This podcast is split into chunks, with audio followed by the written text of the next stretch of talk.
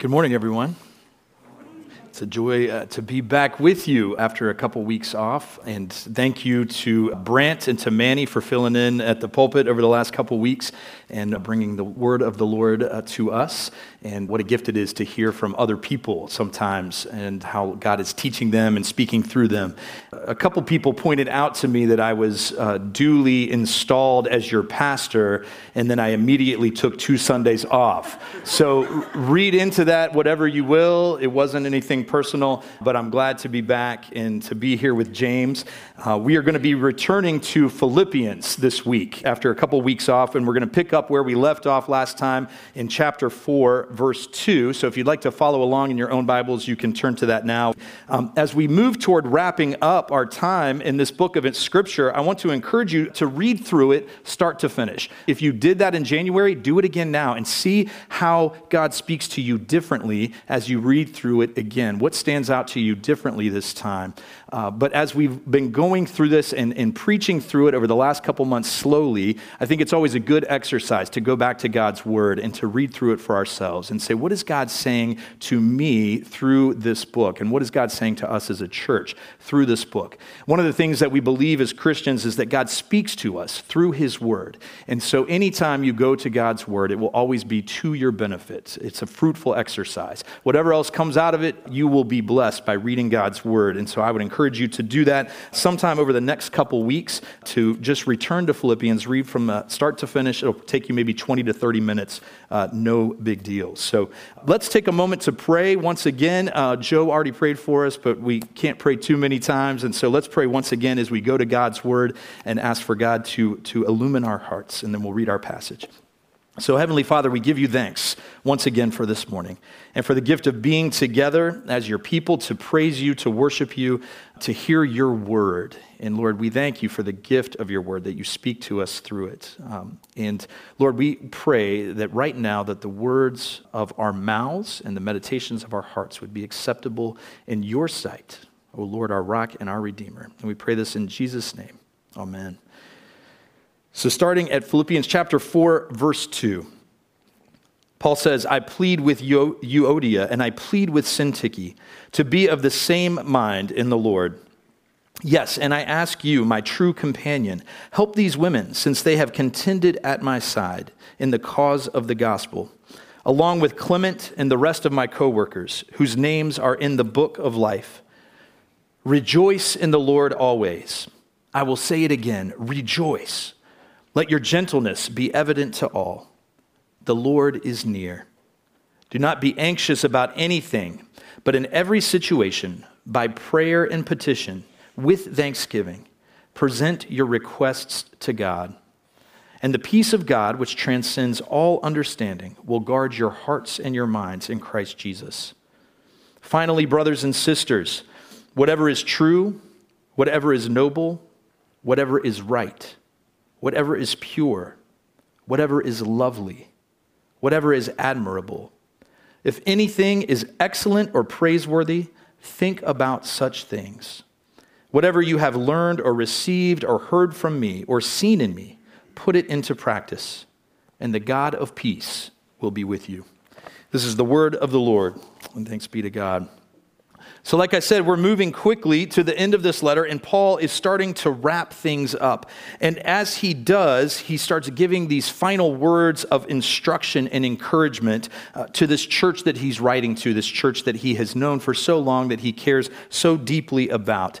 And sometimes when I'm reading the end of one of Paul's letters, it feels a little bit like he's either uh, running out of time or running out of paper or something, but he starts squeezing all of these things things in. Uh, it's like a parent talking to their child before they go off to college or something like that. So I just need to say these things to you uh, and get them out so I don't forget anything. And there's a little bit of that sense here at the end of Philippians. Paul just starts giving these instructions do this, don't forget this, remember this. And, and he, uh, it, it makes it seem like maybe this doesn't all quite fit together in some way. But that's not really the case. Paul is much more intentional than that here. And we're going to look at this a little bit this morning and try and see how all of this fits together.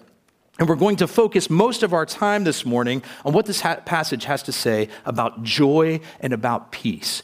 We talked all the way through that Philippians, one of the main themes of Philippians is the joy of the Lord, but we haven't had a chance to really explore that yet. So we're going to be talking about that a little bit this morning. And in fact, I'd love to really just skip over this part about Euodia and Syntyche and this conflict that they're having and just get to joy and peace. Uh, but one of the things that we've seen Paul alluding to throughout this letter is that one of the challenges facing this church here in Philippi, one of the things that they're struggling with is some sort of internal conflict. That there is some sort of division that has, has grown up in the body and it's creating problems for their fellowship with each other. And this is why Paul has spent time calling them to humility and calling them to unity. And so here he addresses a conflict that's happening in the church head on. And because he's been alluding to it so far, it seemed good for us to pay some attention to this part of the passage too. Paul says, I plead with Euodia. I have a hard time pronouncing these names, even though we learned the Greek in seminary and all that stuff. It's still hard for me. So I plead with Euodia and I plead with Syntyche to be of the same mind in the Lord. There seems to there are these two women that Paul knows well, and he thinks very highly of them. He describes them as having contended by his side for the cause of the gospel. And he talks about how their names are written in the book of life. And we're not told the details of the conflict between them. We don't know if it's the only conflict going in the church, but whatever is happening between these two women, it's significant enough for Paul to bring it up in this letter and to address them by name. And so, Paul's hope for them is to see that it is resolved, to see them be reconciled with each other. And he even calls on the rest of the body, the rest of that church, to help them accomplish this if they can't do it on their own. Because what Paul recognizes is that when there is a conflict between two people in the body of Christ, it affects the whole body of Christ.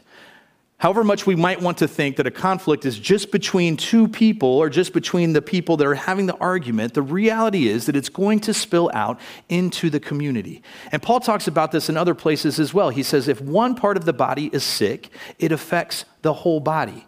And you can think about what that's like in your own life. If you have a pain somewhere in your body, it affects everything else in your life. It's hard to concentrate on other things. And Paul uses that as a metaphor to talk about the church. If there's a problem somewhere in the church, even if it's between two people, it's going to spill out and affect the whole community. And so we need to address this. And the longer it goes on, or the worse it gets, the greater damage it's going to do to the body. But Paul also knows that the body of Christ can help people come to places of healing and forgiveness with each other. And in fact, reconciliation is the work of Christ among us. We know that Jesus gave his life so that we could be reconciled with our Heavenly Father. And by being reconciled with our Heavenly Father, we can also be reconciled to one another. And so, what Paul is calling this church to is gospel work that they might be reconciled to each other. One of the things about people being mentioned by name here, Euodia and Syntyche, and I, am sympathetic to them that they will be eternally remembered for their conflict together, these two women. Uh, but we also remember what Paul said about them that these are women who were working for the gospel. Their names are written in the book of life. We will meet these women one day. And that's a cool thing that we have fellowship with them. But by mentioning these people by name, Euodia and Syntyche, Clement, Timothy, and Epaphroditus earlier in Philippians, it reminds us that this book, this letter, is not some abstract theological treatise that Paul is writing here. It is a personal letter.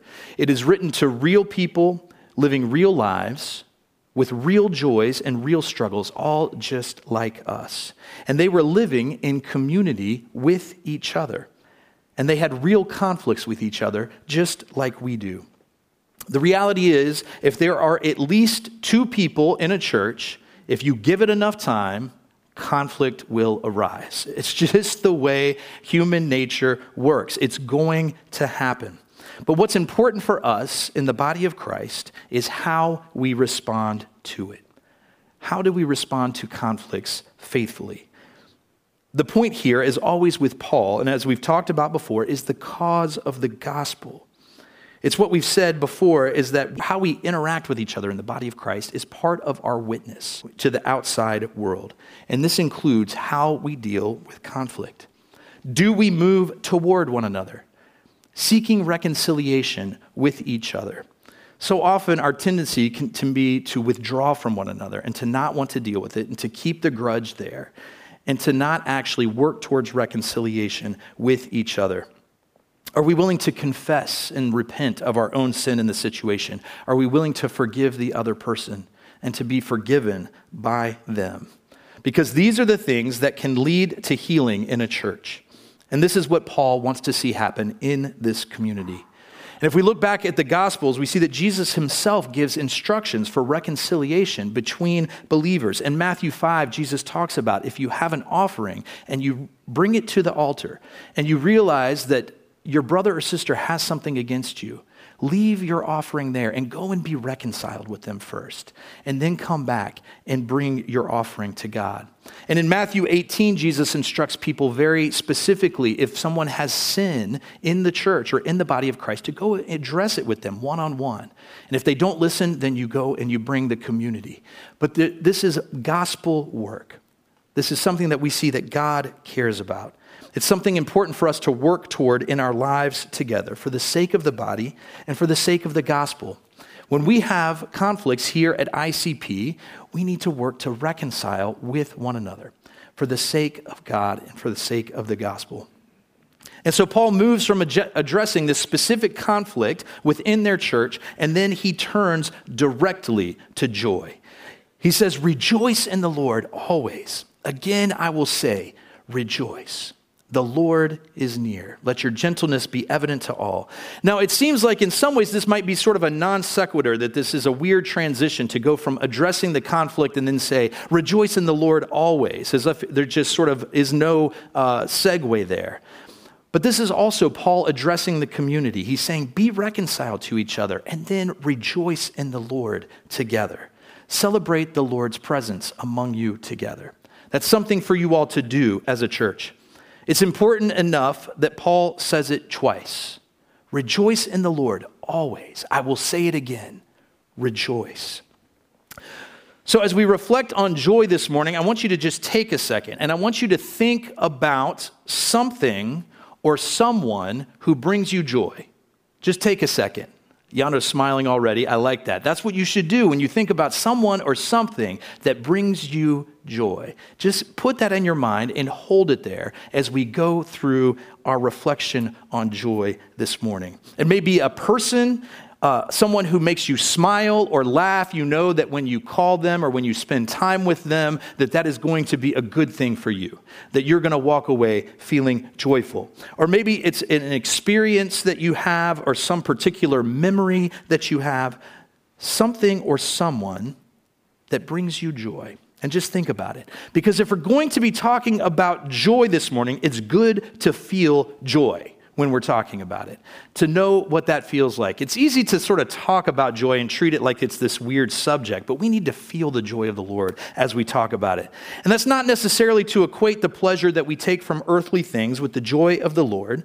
And yet, when we enjoy the good gifts that God has given us, then we do sense God's joy in some way. I remember growing up, there was a, a movie uh, that came uh, in the early 80s called Chariots of Fire. Has anybody ever seen that movie before? The running movie, it's got the famous music.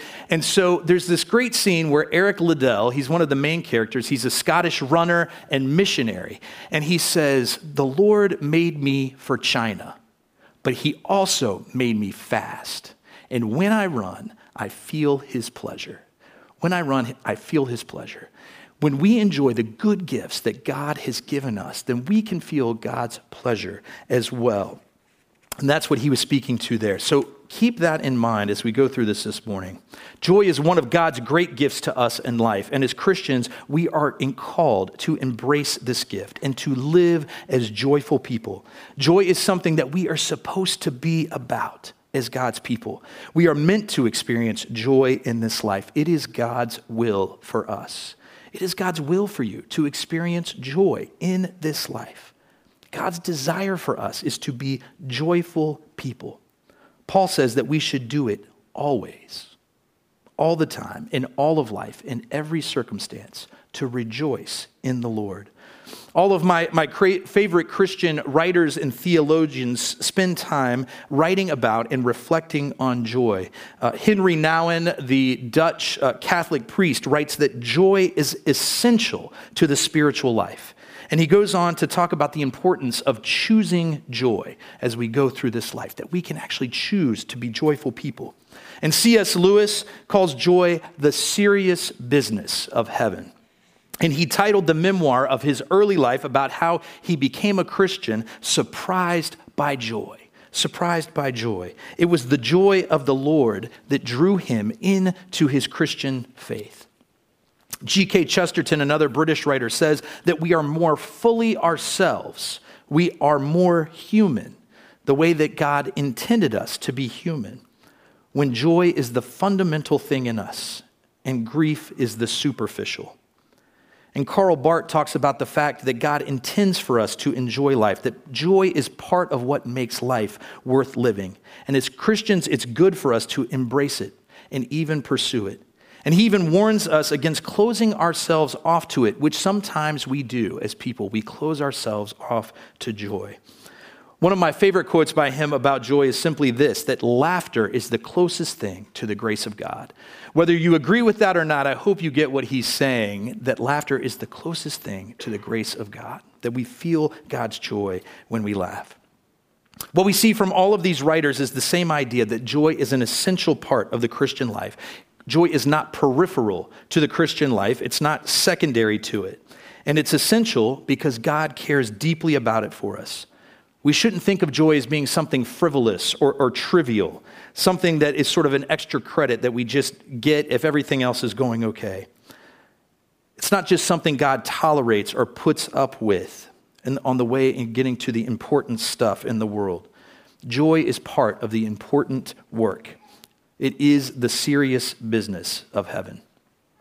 I find all of these guys that I just quoted helpful in thinking about joy, but we really don't have to go to them to know this. Because the best place to read and learn about Christian joy are the scriptures themselves. And you can pick your starting point. You won't have to look very far to find something about joy or being joyful or celebrating in some way, about praising God, which is a joyful act. It's all over the place. In fact, I had a hard time narrowing down which passages I wanted to quote this morning from Scripture because there's so many in there. On top of Paul telling us to rejoice in the Lord always, we see the Psalms are full of passages about joy and the joy of the Lord. When the Israelites are led out of captivity in Egypt, one of the first things they do when they get to the other side is to sing for joy to the Lord.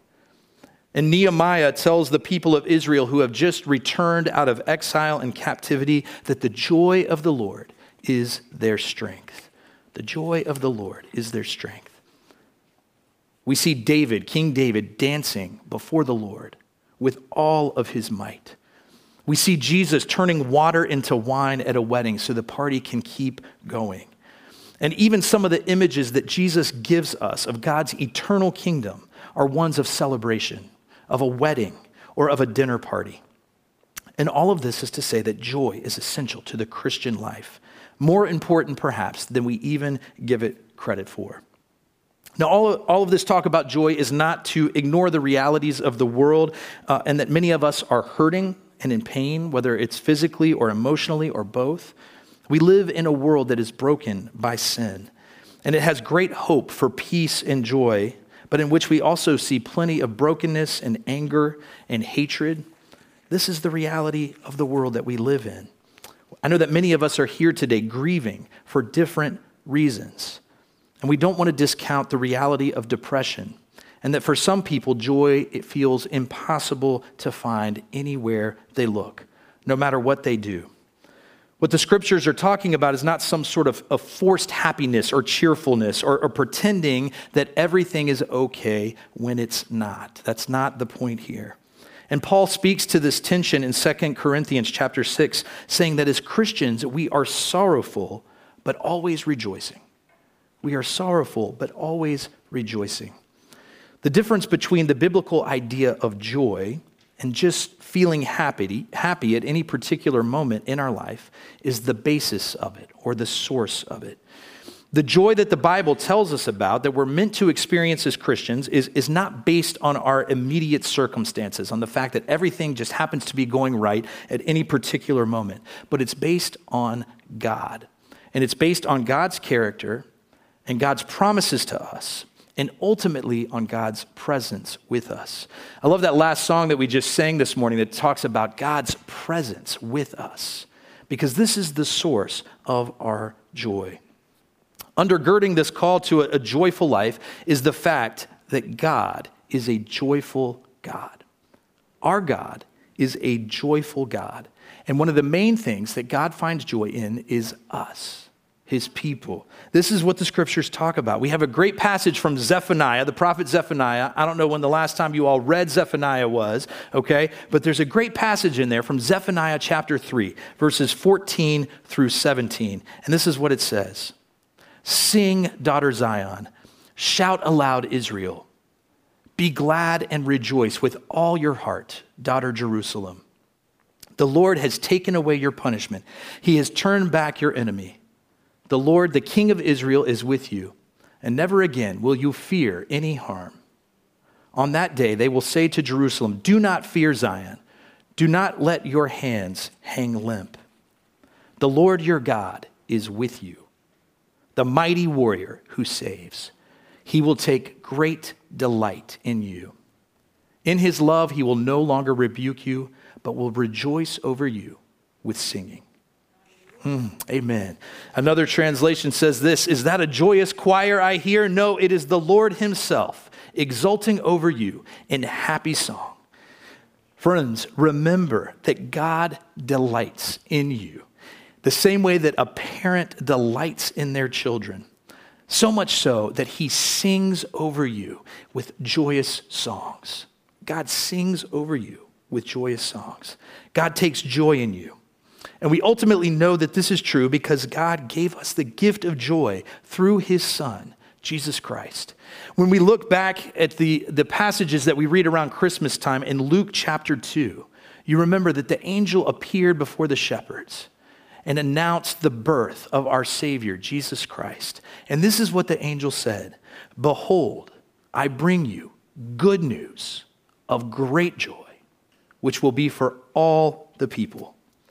For unto you is born this day in the city of David a Savior, who is Christ the Lord. This is the source of our joy, that we have been saved through Jesus Christ. And through him, and through his presence with us, God's joy becomes our joy. This is the promise of Psalm uh, chapter 16, verse 11. It says, You will fill me with joy in your presence. It says, You make known to me the path of life. You fill me with joy in your presence and with eternal pleasures at your right hand. Christ is the eternal source of our joy. And this is what allows Paul and Silas in the book of Acts to sing even from their prison cell. It's what allows us to be joyful no matter what our circumstances, even in sorrow and in grief. And Paul even says this in uh, our passage from Philippians. He says, The Lord is near. Rejoice in the Lord always, because the Lord is near. And it's this kind of joy which is found in God's people that God uses to reveal himself to the world. Our joy is also a part of our witness. We see this also in the book of Acts. It reports that the early believers were filled with joy and with the Holy Spirit, and people were drawn to their community, and the church grew because of that. And this still goes on in the body of Christ today. In her book called Surprised by Oxford, Dr. Carolyn Weber recounts her conversion from an agnostic to a Christian by being welcomed into the warmth and joy of a Christian community while she was studying in England. And she was compelled by it, and she was changed by being a part of this community. And Weber refers to joy as being the Christian's secret weapon, the Christian's secret weapon seeing us as the people who have the inside track on eternal joy. She says this that sense of promised joy of every tear being wiped away, of all of our suffering coming to an end in Him, is unique to the Christian faith. And she saw a joy in this Christian community that she found nowhere else. and it led her to put her faith in Christ. Friends, the joy of the Lord is a gift to us, it is a blessing. And just like every other blessing God gives us, it isn't meant for our benefit alone, but for the sake of the whole world, to be shared with others. Paul tells us to rejoice in the Lord, to do it together as a church, so that others may see it and know it and be drawn to it. And we rejoice because we trust that God is with us, that the Lord is near to us by his Holy Spirit. So, Paul moves here from the call to rejoice in the Lord, to celebrate the goodness of God, to a promise of peace. And he goes on to say that the peace of God, which is beyond our understanding, will guard your hearts and your minds in Christ Jesus. And then he says, and the God of peace will be with you. Now, certainly joy and peace aren't exactly the same thing, but we don't want to completely separate them from each other either. They often go together in some way, hand in hand. It's hard to have joy, it's hard to have abiding joy if we don't have peace in our lives. And if we have peace in our lives, it's much easier for us to find joy. And the source of them both is the same God's presence in our lives. So, after telling us that the Lord is near, Paul gives an invitation to pray and to leave our anxieties behind and to come before the Lord and lay it all before Him, everything in our life. Everything by prayer and petition with thanksgiving. Present your requests to God. And if we can't leave our anxieties behind, friends, then bring those before Him in prayer as well. It's because the Lord is near to us that we can pray this way, trusting that the Lord hears us and that He cares, and that His peace will guard our hearts and our minds. You know, I think so often when we approach God in prayer, we sort of picture God as being distant, sort of in his heavenly throne room somewhere, wondering, does he really hear us? Does he really have the time to deal with all of the things going on in my life? But if the Lord is near to us the way that Paul says he is, then that's going to change the way that we pray and the way that we see our relationship with God because it's going to make it more personal and more intimate and more trusting. If God is near to us, then we know that he cares about us and hears our prayers and responds to us. And in fostering this kind of a relationship with God, we begin to experience more and more of this peace, of his peace. It's a peace that we can't comprehend, a peace that doesn't always make sense. And it will guard our hearts and our minds in Christ Jesus, the places that we often feel so much anxiety and unrest in this life. God is invested in protecting us. He wants us to know the peace that He offers us in Christ.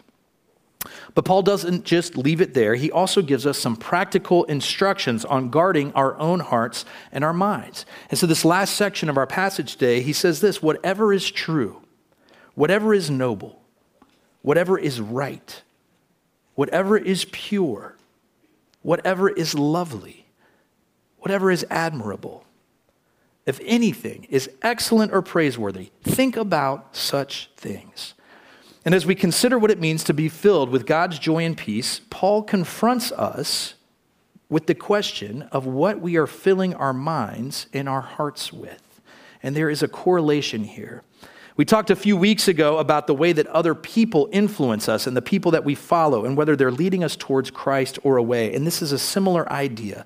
What are you filling your mind with? Friends in Christ, what are you filling your mind with? What are you reading? What are you watching? What are you listening to? And if you can't line it up with Paul's description here, why are you putting it in your head? This isn't saying that we should be willfully blind or ignorant about the evils of this world. Again, we don't just pretend that everything's okay, but there's a difference between educating ourselves about something and filling your mind with it so that it forms you in destructive ways. Is what you fill your mind with leading to Christ or away? Is it filling you with God's joy and peace? Or is it filling you with anger and fear and anxiety and envy and lust? Paul says, find the things that are good and true and beautiful and fill your mind with them. Think about those things. The pastor and New Testament scholar N.T. Wright, he reflects on what Paul is instructing us to do here, asking these questions. How are you going to celebrate the goodness of the Creator if you feed your mind only on the places of the world which humans have made ugly? I'm going to say that again. How are you going to celebrate the goodness of the Creator if you feed your mind only on the places of the world which humans have made ugly? Then he goes on to ask this question How are you going to take steps to fill your mind instead with all of the things that God has given us to be legitimately pleased with and to enjoy and celebrate? These are really good questions for us to ask ourselves. Paul once again offers himself as someone trustworthy to follow. He says, Take my lead, and that will get you going in the right direction. Follow me as I follow Christ. Our passage ends today with another promise of God's presence. He says, And the God of peace will be with you. Wright points uh, out that Paul's play on words here. He says, Where does the peace of God come from? From the God of peace, of course. Get to know the one, and you will have the other. Get to know the God of peace, and the peace of God will be with you. Friends, Christ died that we might be reconciled to God. He made peace between us so that now we can uh, draw close to Him and come to know Him. And as we do, we know that we are given the gift of joy and peace of the Lord, which comes from walking through life with God. The source of the joy and peace is the same God's presence in our lives. And I don't know where any of you stand today. I know where some of you are, but I don't know where all of you are. And so I would just say this if this is something that you desire to have more of in your life, the peace and joy of the Lord, then take Paul's invitation to pray and to turn to the Christ and to put your trust in him and to follow him. And the promise of Scripture is that the God of peace will be with you as well. Amen. Let us pray.